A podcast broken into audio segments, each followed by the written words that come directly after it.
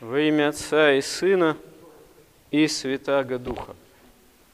Человеку, а можно сказать и шире того человечеству, порой свойственно устрашаться того, что можно назвать или называют концом света, и вокруг этого много бывает различных, можно сказать, спекуляций, страхов, предсказаний – и на самом деле действительно Евангелие свидетельствует слова Христа о том, что история этого мира, она конечна. Точнее, даже не история мира как Богом созданного, а история человеческой цивилизации конечна, как мы ее знаем. И имеет она в будущем свое окончание, свой такой катастрофический конец – поскольку берет начало в грехопадении Адама и Евы. Тогда и начинается история человеческого такого общежития, по сути, автономного от Бога, которое пытается жить, быть, развиваться, чего-то достигать, осваивать какие-то пространства, даже не только земные, но с недавних времен даже и за пределами Земли – воевать друг с другом, убивать друг друга, какие-то великие культурные свершения осуществлять.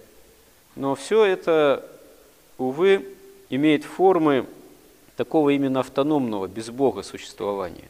Хотя, безусловно, сам Бог, наше спасение, благодаря Боговоплощению, благодаря крестной жертвы самого Христа Спасителя осуществляет тоже во времени, и можно сказать, что в контексте нашей земной истории, но при этом Христос не попирает свободу воли человека. То есть Христос уже воскрес 2000 лет назад фактически, но земная история в некой цепи рождения и смертей, смены поколения, она продолжается. Продолжается, продолжается, но в конечном счете она себя рано или поздно обречена исчерпать. И когда человек или человечество начинает гадать о датах там, конца света, что неоднократно происходит, это все на самом деле полная бессмыслица. Это все, можно сказать, такой детский лепет на лужайке, который на самом деле самой постановкой даже вопроса уводит человека в сторону – не имеет значения никакого, какие-либо хронологические даты, не имеют значения никакого, какая-либо хронология, потому что сама по себе хронология, сам по себе календарь, он относителен.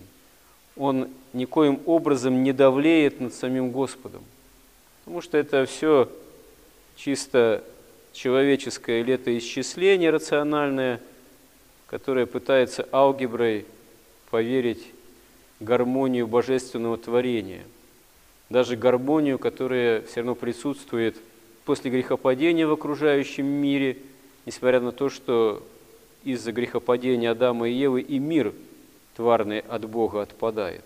Но, отпадая от Бога, он не может все равно пред всемогущим Богом превознестись, не может вменить во что-то подчиненное саму божественную любовь, тем более крест Христов, с которого истекает причистая кровь Христова.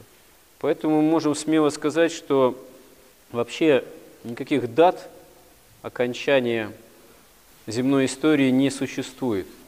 Ее финал зависит вообще от нас, можно сказать. В каком смысле? А от того, насколько мы христиане, насколько мы можем действительно в себе нести дух мирный, дух святой – Истинно, стяжи чада мирный дух, и вокруг тебя спасутся тысячи. Пока тысячи имеют возможность спасаться, до тех пор земная история длится, потому что она еще угодна Богу. Когда спасающихся перестанут быть тысячи и тысячи, тогда земная история подойдет к своему финалу, ко второму пришествию Христову приблизится, к всеобщему воскресению из мертвых, к страшному суду к явлению новой земли, нового неба где уже не будет ни смерти, ни страдания, и где Господь утрет всякую слезу с тех, кто этого сподобится, кто имеет веру в Него. Но это как раз начнет происходить, то есть нет даты конца света строго назначенной, а есть признаки приближения этого катастрофического времени. Вот Христос в Евангелии говорит про эти времена. «И как было в одни Ноя, так будет и в одни Сына Человеческого. Ели, пили, женились, выходили замуж до того дня, как вошел Ной в ковчег, и пришел потоп и погубил всех». Действительно, до потопной истории сам потоп – это особый период самой этой истории, опять же. И характерен он тем, что к моменту осуществления потопа, который сам Бог насылает на эту землю, пути человеческие на этой земле человек сам настолько извратил, как потомки Каина, которые в особенности преуспевали в такой отчужденности от Бога, поскольку Каин, убив своего брата Авеля, не явил никакого покаяния, несмотря на то, что был предупреждаем Богом, и стал изгнанником и таким стенящим и трясущимся на этой земле. Э, есть разница в переводе на русский язык, который сделан с более поздних списков, с масоретских так называемых в том числе, где усваивается Каину такое достаточно романтическое, что ли, наименование, эпитеты такие романтические, что он будет изгнанником вот, на земле, что даже вдохновляло и в более поздние времена некоторых творцов и поэтов великих, которые во образе Каина пытались усмотреть некую такую романтическую составляющую. Но вот что интересно, в переводе более древнем Септуагинте 70 толковников там говорится, если перевести с греческого на церковно-славянский язык, говорится, что Каин будет стенящим и трясущимся на этой земле. Можно сказать, больным человеком, больным собственными страстями и грехами. И потомки его, они тоже все в крайней степени больны страстями и грехами, хотя и пытаются строить свою цивилизацию на этой земле – и в крайней степени извращают свои пути. И извращают, что интересно, нам на это надо обратить внимание, помнить об этом, даже не только сами по себе, но то, что вовлекают в это тех, кто называется сыновьями Божьими, пытаясь их не просто соблазнить даже своими женщинами, но пытаясь сделать так, чтобы потомки Сифа, то есть истинной ветви человечества, истинной ветви Адамовой брали в жены бы именно каинитянок. И в этом каинаиты преуспевают. В результате происходит такое смешение, такое именно искажение путей, предназначенных Богом человеку, что появляются даже какие-то исполины там на земле, невиданные. Люди именитые, которые себе хотят имя сделать пред Богом, новое имя – а сотворить новое имя, быть именитым в таком самостоятельном, самостном, автономном развитии, это значит восстать против Бога в самой сущности бытия, попытаться создать некого нового человека, в кавычках. Почему, кстати говоря, разные эпохи исторические, они в особенности тогда преуспевают в богоборчестве, когда ставится целью некого нового человека создать как э, в свое время в советское говорилось, что что такое коммунизм? Это построение технической базы и воспитание, создание нового человека. Чем, кстати говоря, идеологи этого безбожного строительства и тоже расписывались в своем крайнем восстании против правды Божией. Почему все рано или поздно и рухнуло? Многие, говорится, плачутся по падению Советского Союза – Увы, да, геополитическая катастрофа. Нас в холодной войне победили. Что правда, то правда. Почему? Да потому что этот новый человек, который здесь был воспитуемым в безбожной идеологии, что тоже больно охоч оказался для расхищения, до расхищения этих самых материальных ценностей. Успешно к этому все, так сказать, предуготовил внутренне. Известно, что бывшие там секретари райкомов, обкомов, всякое в то время, многие у нас уже жили в это время, уже зрелыми людьми, помнят. Это были те, кто создавали как раз-таки все эти первые банки, минотепы, вот, и все последующее, как говорится, особенности времени, так называемых тоже в кавычках реформ, которые являются собой в нравственном отношении нравственное же одичание некогда русского, теперь нового человека. Но это, так сказать, немножко в сторону. Читаем далее мы в Евангелии. Так же, как было в одни Лота, ели, пили, покупали, продавали, садили, строили. Но в день, который вот вышел из Содома, пролился с неба дождь, огненный и серный, и истребил всех. Так будет и в тот день, когда Сын Человеческий явится. В тот день, кто будет на кровле, а вещи его в доме, тот не сходи взять их, и кто будет на поле, также не обращайся назад. Вспоминайте жену Лотову.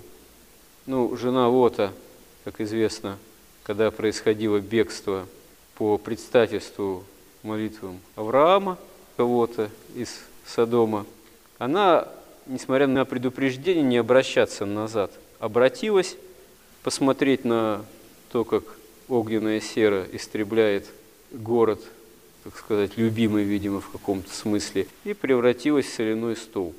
Такое страшное таинственное явление, потому что что, собственно говоря, было вот в мотивах этой несчастной жены Лота, которая, кстати говоря, тоже, если мы возьмем некие образцы поэтические, литературные, тоже иногда стремились ее некоторые авторы как-то романтизировать, вот это ее обращение назад. Но на самом деле из дальнейшего в Евангелии мы видим, не зря Господь говорит, что кто на кровле, а вещи в доме, не сходи взять их. Кто на поле, не обращайся назад. Толкователь, блаженный Феофилакт, говорит, что здесь прежде всего подразумевается то, что если кто достиг какой-то духовной высоты, кто на высоте находится, чтобы вокруг не происходило, какие катастрофические события, не утрачивай этой высоты, не обращайся долу, не заботься о земном, не имей попечения о том, что ты что-то потеряешь. Не сходи умом, сердцем к вещам тленным. То же самое, если кто в поле, можно сказать, пожинает истинные плоды для Бога, кто трудится истинным образом, не оставляй этого труда, не обращайся назад, потому что сказано, что кто возложил руку на плуг и обращается назад, неблагонадежен для Царства Небесного.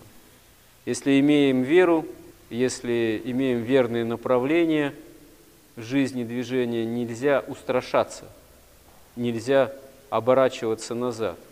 Даже если вокруг начинают какие-то катастрофические события происходить неожиданно – а здесь говорится, что это все может неожиданно быть для большинства живущих на земле, как это было при потопе.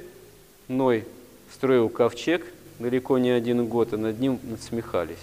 В Содоме, наряду с крайними извращениями, так сказать, просто жили, тоже пили, ели, так сказать, женились и так далее.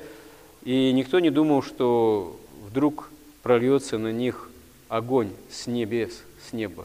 А это на самом деле произошло совершенно неожиданным образом. И далее Христос говорит, кто станет сберегать душу свою, тот погубит ее, а кто погубит ее, тот оживит ее.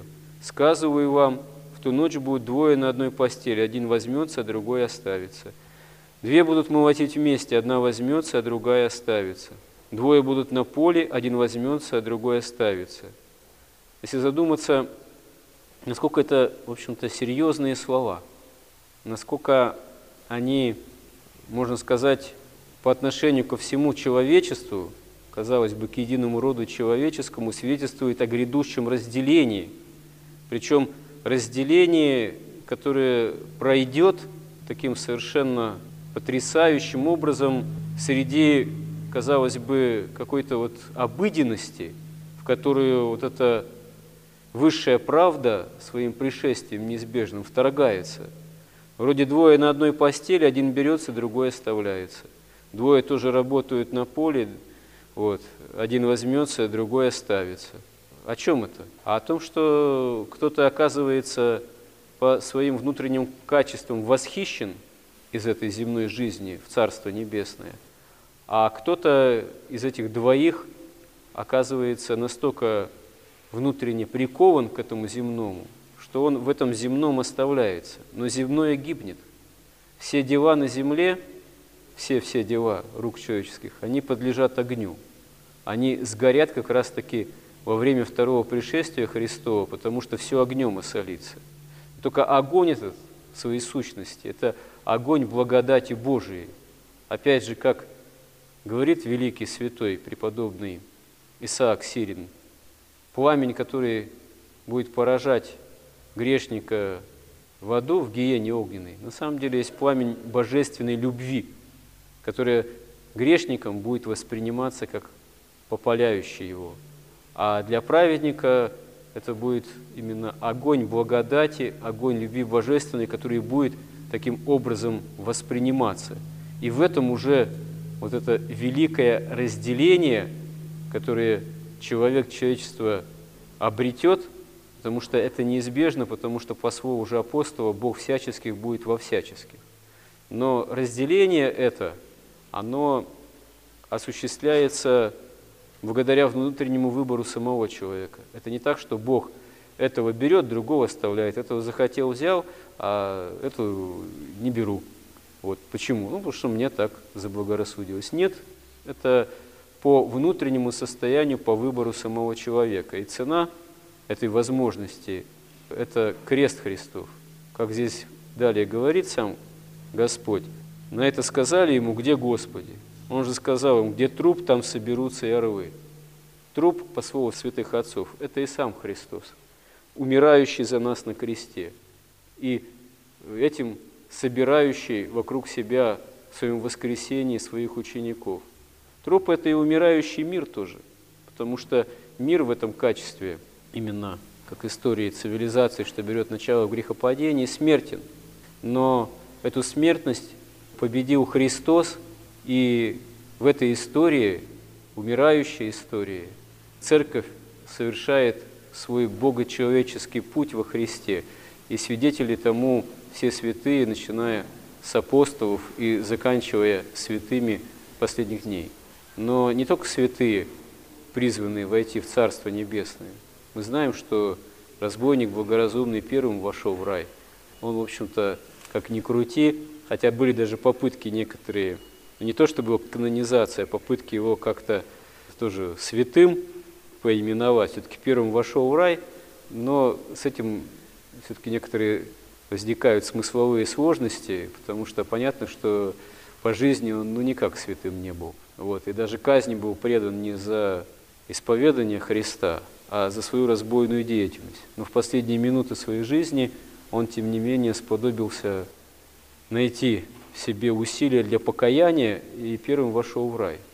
То есть у нас всегда есть надежда, на самом деле, на милость Божию, но и милость Божию надо взыскать.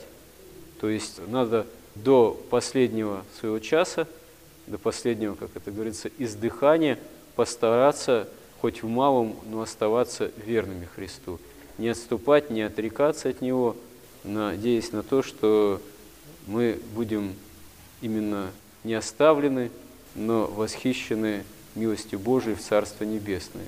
Потому что иначе зачем мы исповедуем себя христианами, зачем переступаем порог храма, зачем подходим к чаше Христовой. Нам заведомо надо этого просить, чтобы терпением спасать наши души, чтобы иметь упование на Христа, чтобы не отчаиваться из-за своих немощей и грехов, а все упование возлагать на Бога, на помощь Его и на то, что и во втором пришествии Он явит нам свою милость, если действительно прибудем Ему верными до конца. Господи, помоги нам в этом. Аминь.